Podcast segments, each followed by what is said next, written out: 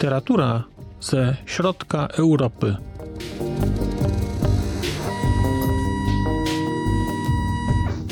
Podcast około książkowy.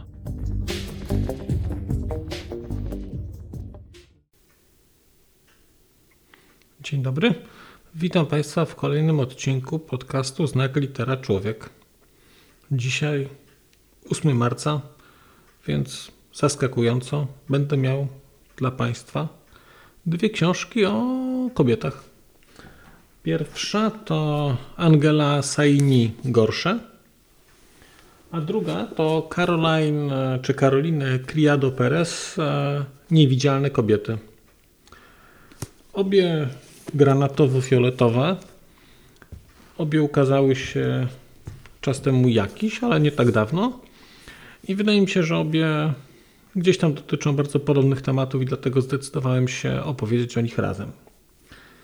I troszkę miałem wątpliwości, od której książki zacząć, więc stwierdziłem, że zacznę chyba od książki nowszej, e, świeżej, znaczy takiej nowszej w sensie, która, która ukazała się bardzo niedawno, czyli od Angeli Saini e, Gorsze w podtytule Jak nauka pomyliła się co do kobiet. Ach, kiedy zacząłem czytać tę książkę, to spodziewałem się troszkę czegoś innego. Nie wiem czemu, ale spodziewałem się książki, która będzie. Hmm, która będzie zdecydowanie bardziej zajmować stanowisko.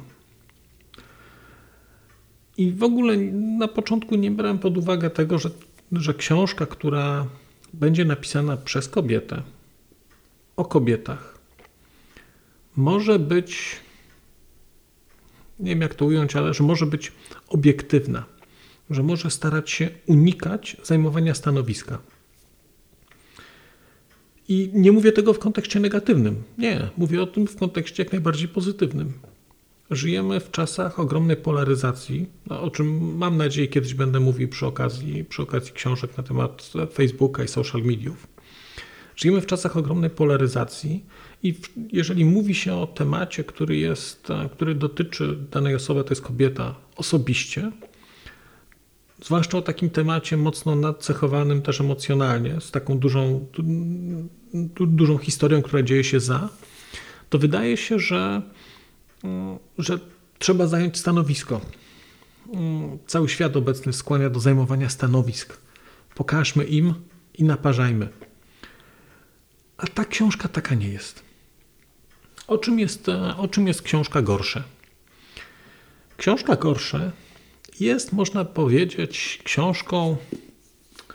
Trudno powiedzieć, trudno byłoby mi to ująć jakoś. Czy to jest książka o historii seksizmu? Nie. Natomiast jest to niewątpliwie książka o seksizmie. Jest to niewątpliwie książka o uprzedzeniach wynikających z płci, o uprzedzeniach, które, o stereotypach, które, których, które dotykają głównie kobiet. Punktem wyjścia jest trochę próba odpowiedzi sobie na pytanie, czy kobiety są inne od mężczyzn. I czy w związku z tym to będzie się przekładać na ich jakość, na ich zachowania, na ich rolę społeczną itd. Tak I jestem pod ogromnym wrażeniem tej książki. Z jednej strony za taki nakład pracy, który, który tu jest pokazany i za zgłębianie naprawdę, naprawdę bardzo takich, bym powiedział, specjalistycznych opracowań dotyczących różnych aspektów bycia kobietą, bycia mężczyzną. Od poziomu budowy mózgu poprzez, poprzez jakieś procesy biologiczne, które funkcjonują, procesy myślowe, aż po jakieś procesy społeczne. Jestem pod ogromnym, pod ogromnym wrażeniem tego, przez co autorka się tutaj przekopała i w czym trochę, można powiedzieć, stała się specjalistką. Fragmenty, które czytałem dotyczące e, właśnie procesów umysłowych, procesów myślowych, psychologicznych, budowy mózgu, były dla mnie mm, były dla mnie, mm, no powiedziałbym, że trudne do zrozumienia miejscami. Ja tam sobie pewne rzeczy tak zakładam, że aha, aha, aha, okej, okay to tak jest. Mimo, że to jest tutaj świetnie roztłumaczone, ja się nie chciałem tym zastanawiać, bo nie będę biologiem ewolucyjnym ani żadnym innym. E, natomiast dały pojęcie, przez co autorka musiała przejść, żeby pewne rzeczy napisać. Przez co musiała się, e, jak bardzo musiała się przygotować, żeby rozmawiać jako partnerka z, e, chociażby z biologami. A jednocześnie, jak bardzo musiała się przygotować, żeby nie zostać ocenioną przez stereotyp kobiety czy dziennikarki, która pisze książkę o kobietach i która będzie się starała za wszelką cenę pewne tezy wykazać. Ku mojemu zaskoczeniu, bo sądziłem, że dostanę książkę, która jest nie chcę powiedzieć, słowo zacietrzewiona będzie z, z złym słowem, ale za, spodziewałem się, że dostanę książkę, która będzie bardzo jasno zajmowała stanowisko i która będzie tego stanowiska broniła, która będzie do niego przekonywała. I tymczasem, a tymczasem dostałem książkę, która rzeczywiście przekonuje do pewnego stanowiska, ale przekonuje jakością swojej argumentacji i przekonuje brakiem zacietrzewienia oraz obiektywizmem. To jest niesamowita rzecz, że dożyliśmy czasów, w których książkę ceni się za to, że jest obiektywna i za to, że e, autorka, czy że autor, w tym wypadku autorka, jest w stanie, nie wiem jak to powiedzieć, nie kopnąć leżącego, nie wyśmiewać się z tych różnych dziwnych teorii, dlatego że ta książka, książka gorsza, pokazuje kilka albo kilkanaście przeróżnych teorii na temat tego, co to znaczy być kobietą, co to znaczy być mężczyzną, co to znaczy być samicą, co to znaczy być samcem. E, jak funkcjonują samce, jak funkcjonują samice na, w różnych gatunkach. E, tu mowa jest czasami o muszkach, owocówkach i o tym, że wnioski na temat e, kobiecości wyciągane są chociażby z jakiegoś sposobu rozmnażania się muszek. Pasjonujące są te historie, i nagle ku mojemu zaskoczeniu okazało się, bo skoro biorę książkę napisaną przez kobietę, taką trochę na wstępie już mówiącą w podtytule, jak nauka pomyliła się co do roli kobiet, to wiadomo, że będzie konkret, będzie ostro. Tymczasem rzeczywiście jest konkret, jest ostro pod względem merytorycznym. Natomiast, y, natomiast autorka daje, wypowiada pewne poglądy, prezentuje pewne poglądy naukowe, ale potem konfrontuje je E, z poglądami drugiej strony. Pod pojęciem drugiej strony nie mam na myśli jakąś stronę e, e, sporu politycznego czy czegoś takiego. Nie, to są naukowcy, którzy mają inne teorie, którzy się nie zgadzają z pewnymi, z pewnymi poglądami przedstawionymi tutaj, nie zgadzają się ze sposobem argumentacji naukowej.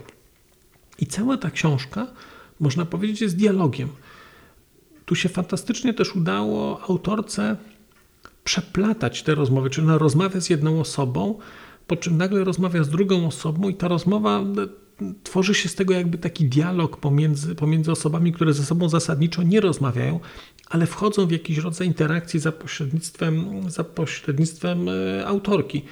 A te teorie, które są, niektóre są bardziej nie wiem, czy powiedzieć absurdalne to złe słowo, ale są takie trudniejsze do zrozumienia, a niektóre są łatwiejsze. Niektóre są takie, że człowiek myśli sobie, że rzeczywiście tak jest, a niektóre to się zastanawia, łapie się za głowę, jak komuś mogło coś takiego, coś takiego przyjść do głowy, ale jednocześnie właściwie nie ma tu ani jednej teorii, która stawiałaby nas w takiej sytuacji, że mówimy sobie, to jest brednia, nie może tak być. Każda teoria, nawet z którą autorka się nie zgadza, albo nie zgadza, ona tego jasno nie mówi, ale można domyślać się, że to nie jest teoria, która, z którą jest jej po drodze, jest tutaj obiektywnie przedstawiona i są w niej wyciągnięte rzeczy, które są, które stanowią o jej istocie. To nie jest tak, że, że te teorie są jakoś prześmiewane. W każdej teorii, która tu jest pokazana, w każdym punkcie widzenia, widzenia pokazany jest jakiś, jakiś element sensowny. E, taki, z którym, e, który, na który jak popatrzymy, to powiemy sobie, no rzeczywiście nie jest tak, że to wszystko jest jakieś z kosmosu. Nie, to ma jakieś podstawy. Ja miałem trochę takie wrażenie, kiedy czytałem tę książkę, e, że to jest trochę taka historia, którą swego czasu opowiadał Zygmunt Kałużyński, jak mu zarzucano, że chodzi do kina na szmirowate filmy. On powiedział, w każdym filmie, w każdym filmie jest przynajmniej jedna scena, dla której warto ten film obejrzeć. I trochę tutaj tak jest. Czyta się te różne, przeróżne historie, i właściwie w każdej historii, w każdej opowieści, w każdej teorii jest coś, co powoduje, że nie mamy ochoty wyrzucić tego od razu do kosza, czy powiedzieć sobie, to jest bzdura, to jest intelektualny śmietnik, tylko mówimy sobie, no, no, no okej, okay, no coś, coś w tym jest. I ta książka, jeżeli spodziewacie się Państwo e, jednoznacznego wskazania odpowiedzi, to ta książka nie da takiej odpowiedzi ona myślę, że po niej będziecie bogatsi o różnego rodzaju refleksje na temat istoty męskości, kobiecości, pewnych różnic. Natomiast nie będzie chyba tak, że będziecie w stanie powiedzieć, jest tak i tak, i to jest dlatego, że to, to i to. I to jest taki element, który tu jest, który w tej książce jest dosyć, dosyć mocno obecny. I to jest to, co mi się w tej książce szalenie, szalenie podobało. Że to nie było to nie jest wzięcie drugiej strony, postawienie pod murem i rzucanie w nią kamieniami, mimo że można by tak było zrobić, tylko to jest taka intelektualna uczciwość i próba mierzenia się też z rzeczami, które są niewygodne, czy z teoriami, które są niewygodne dla autorki, bo, bo ona się z nimi wydaje się, że się nie zgadza, ale one mają w sobie coś, coś interesującego. Jest też ta książka trochę takim smutną refleksją na temat stanu badań mm, nad różnymi, nad różnymi rzeczami i pokazuje takie zjawisko, mm, zjawisko, nie wiem jak to ująć, nieobiektywnego, albo inaczej, takiego mało, wnoszą, mało, wnoszących badań naukowych.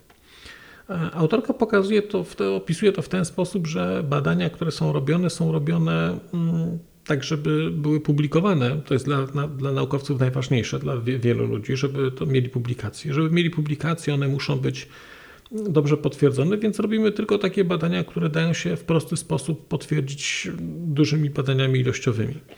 Jeżeli nie uda się potwierdzać badań badaniami ilościowymi, dużymi, a na przykład istota danego badania jest taka, że trwałoby to bardzo długo, nie ma na to środków, to takie badania, mimo że dosyć przełomowe, nie są publikowane albo mają mniejszą liczbę cytowań i ich autorzy się nie przebijają.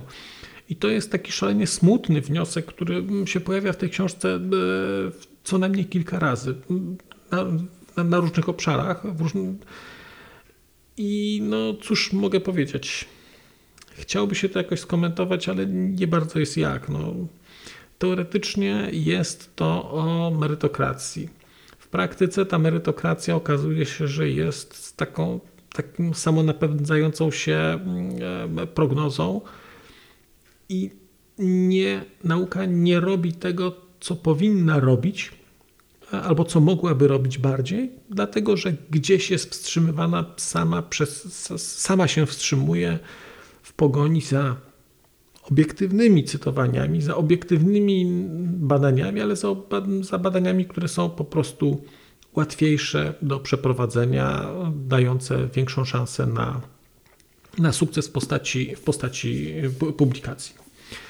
E, książka Gorsze składa się, można powiedzieć, z dwóch części. Znaczy, ten podział nie jest, no oczywiście rozdziałów jest więcej, ale jedna część to są rzeczy takie typowo biologiczne, nazwijmy to, czyli mówimy tu na przykład o budowie mózgu, o tym, gdzie są umiejscowione te poszczególne ośrodki i tak dalej. Druga część to są, e, to są rzeczy, które są bardziej społeczne, które dla mnie, dla mnie na przykład ta druga część była dużo, dużo bardziej interesująca, mm, ale tylko dlatego, że mój poziom wykształcenia z przedmiotów społecznych jest nieco wyższy, nieco wyższy niż z przedmiotów e, takich biologicznych. To też Łatwiej było mi po prostu y, sobie czytać o rzeczach, które są, y, no, które dotyczą jakichś społeczeństw pierwotnych, pewnych ról społecznych, funkcjonowania instytucji itd. Też takim ciekawym wątkiem, który, który być może gdzieś będę eksplorował, nie wiem jeszcze, czy będę chciał Państwu opowiedzieć o takiej książce Jamesa Scotta mm, Against the Grain, jest taki wątek, który pokazuje tutaj, że społeczności stają się patriarchalne dopiero w momencie, kiedy zaczynają prowadzić osiadły tryb życia. muszę to, no, no, muszę zobaczyć, czy będę chciał o tej książce opowiadać. Ona jest bardzo, bardzo istotna, ale, ale zobaczę, czy mi się wpisze w jakiś taki mikrocykl. Zasadniczo, zasadniczo bardzo, bardzo tę książkę Państwu polecam. Nie wiem, czy zmieni Państwa życie, ale na pewno, e, na pewno mnóstwa rzeczy dowiecie się o tym, jak my funkcjonujemy jako społeczeństwo, jak my funkcjonujemy jako wspólnota, jak my funkcjonujemy jako rodziny, też my jak funkcjonujemy jako ludzie na poziomie tego, co mamy w głowie, jak myślimy, jak się zachowujemy. I mówię, niesamowita zaleta, ogromny dystans i ogromne takie, takie trzymanie, trzymanie się na, na wodzy, żeby nie puszczać emocji. Ja tak sobie trochę myślałem, że to jest taki rodzaj dziennikarstwa, który bardzo cenię, że ja wiem, jaki dziennikarz ma poglądy, ale on mi nie musi tym epatować, ja nie muszę tego słuchać cały czas, bo ja po prostu wiem i ten dziennikarz jest w stanie sobie pozwolić nawet na więcej, jest w stanie pozwolić sobie na odejście od tego, do czego nas przyzwyczaił, dlatego że on się tego nie obawia, bo my wiemy, jaki, jaki on jest i on dlatego może być trochę inny, nie musi, tego, nie musi nas e, cały czas przekonywać o tym, co jest słuszne, a co nie. I o ile gorsze były takie bardzo dla mnie, nie, nie chcę powiedzieć, że chłodne, ale troszkę zdystansowane i to jest książka, którą traktowałem bardziej w kategoriach poznawczych.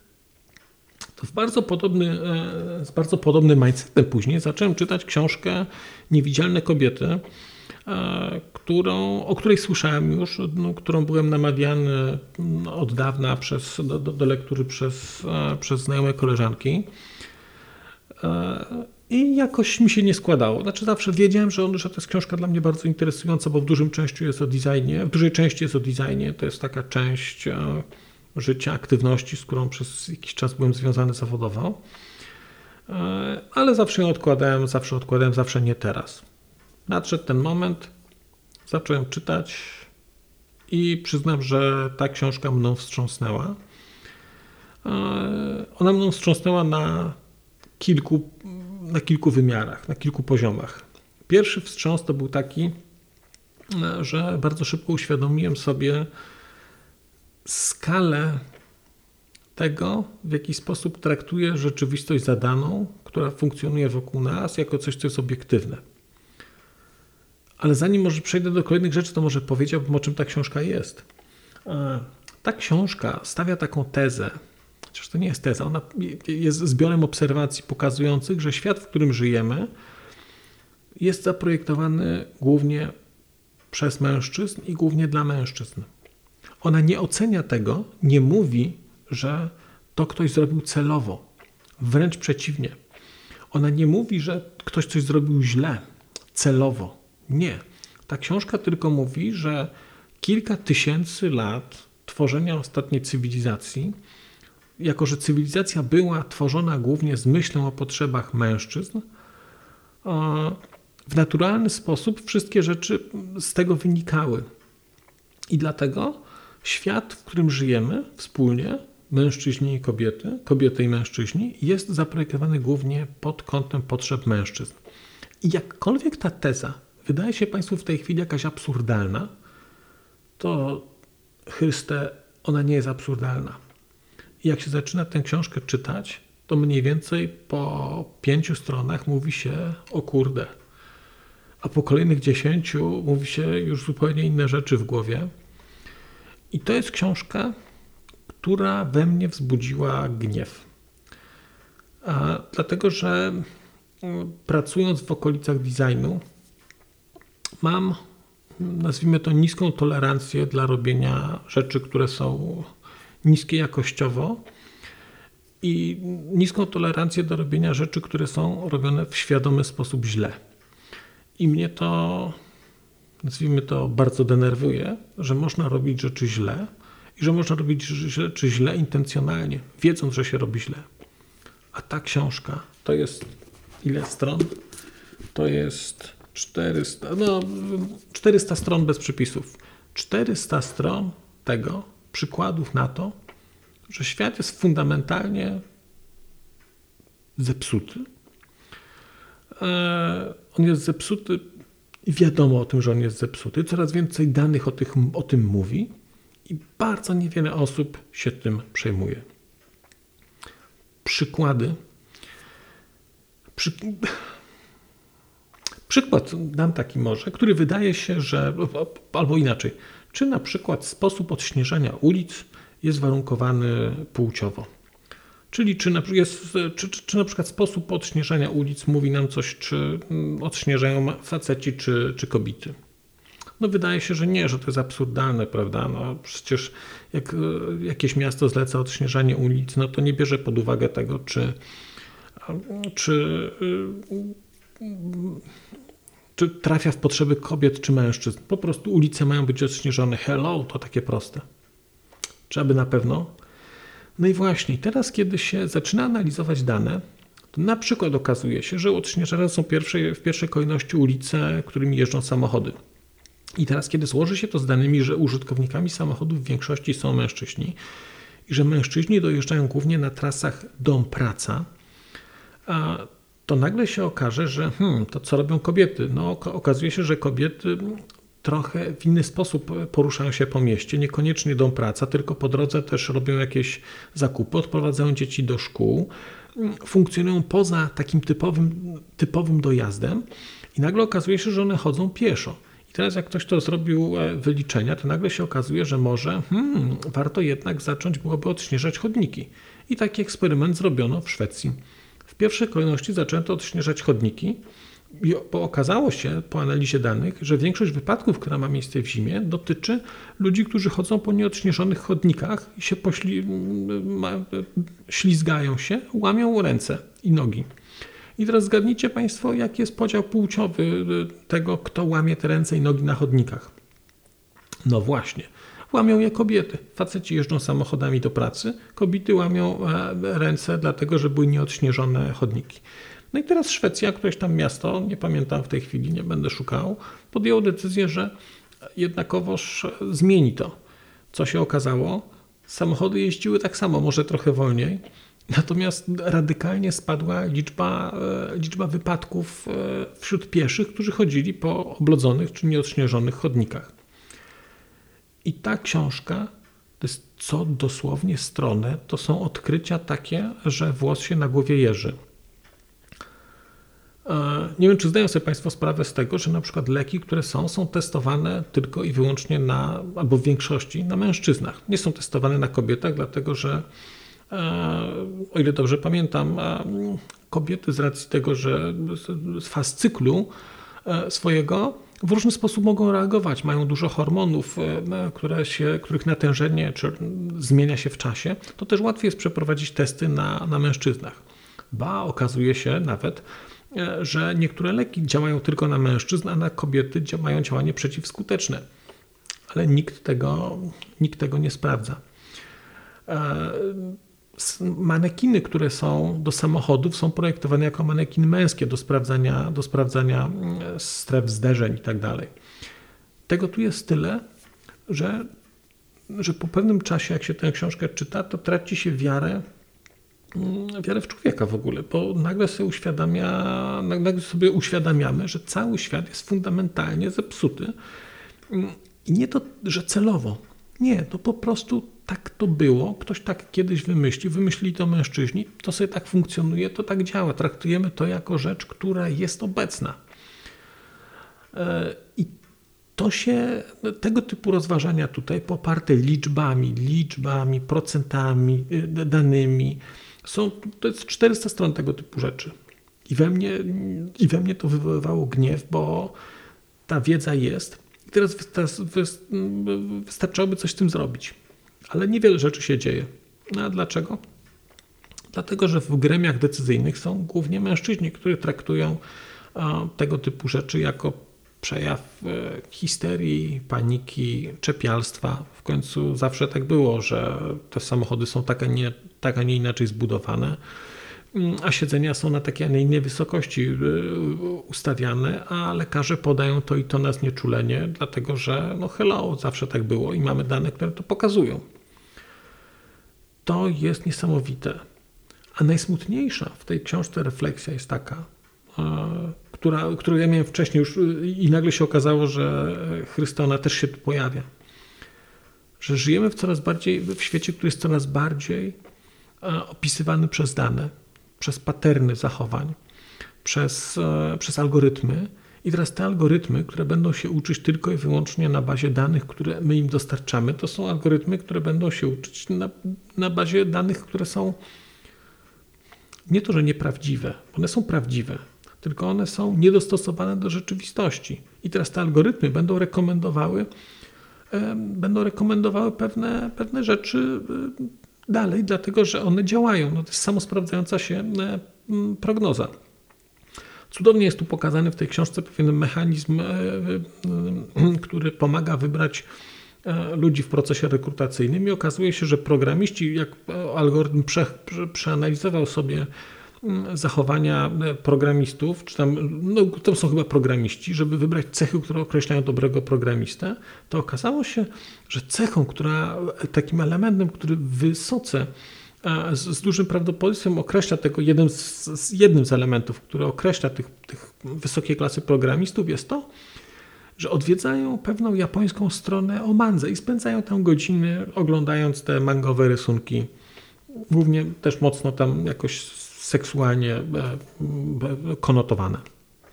I teraz okazuje się, że kiedy kobiety aplikują na te stanowiska informatyczne, to okazuje się, że no, nie spełniają tej cechy.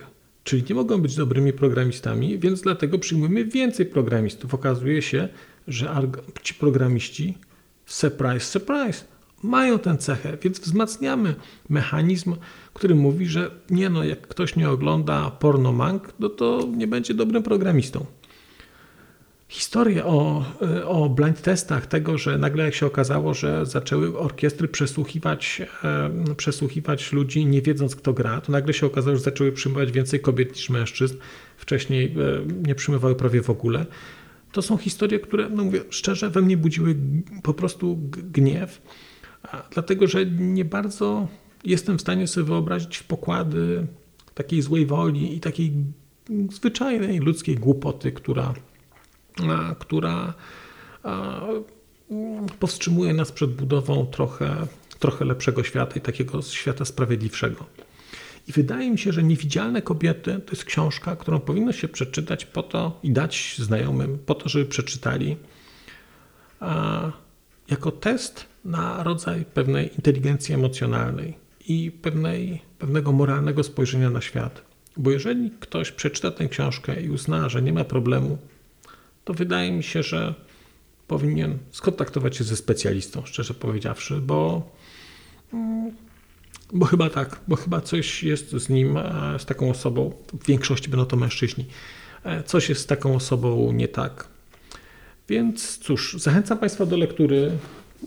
Gorsze, fantastyczna rzecz, ale taka bardzo zbalansowana. Oraz Niewidzialne kobiety, to już jest e, ostrzejsza jazda. Obie są, obie są świetnie napisane. Mm, czyta się to pasjonująco. Gorsze z wydawnictwa Czarne, Niewidzialne kobiety z wydawnictwa Charakter. E, cały czas chyba są dostępne. E, I cóż, ja zachęcam do lektury, zachęcam do refleksji i zachęcam też do refleksji nad sobą, w szczególności panów, panowie, jeżeli oglądacie to, to naprawdę trzeba coś zmienić w naszym życiu, bo nie fajnie wypadamy ogólnie, rzecz bym tak to ujął. Ja na tyle mam dzisiaj Państwu do opowiedzenia, więc bardzo dziękuję za poświęcony czas. Dziękuję, że dotrwaliście Państwo e, do końca i zapraszam na kolejny odcinek za czas jakiś. Do widzenia, do usłyszenia. A już zupełnie na koniec powiem, że skoro wysłuchaliście Państwo tego odcinka, to w jego opisie znajdziecie link do serwisu YouTube. W wersji YouTube'owej e, jest miejsce na skomentowanie go. To jest takie miejsce, gdzie można komentować ten odcinek, rozmawiać, zadawać pytania, wymieniać się spostrzeżeniami, do czego Państwa bardzo zachęcam, gdyż udało się już na tym YouTubie zgromadzić trochę bardzo ciekawych osób, bardzo ciekawych komentarzy i trochę stworzyć taką społeczność ludzi rozmawiających o książkach. Też na koniec, zupełnie na koniec, e, poproszę Państwa o wystawienie oceny mi w ramach e, tych platform podcastowych, na których Państwo tego odcinka wysłuchaliście. I nieważne jaka ta ocena będzie, istotne dla mnie po prostu, że będzie. Tymczasem się żegnam już naprawdę i do usłyszenia za czas jakiś.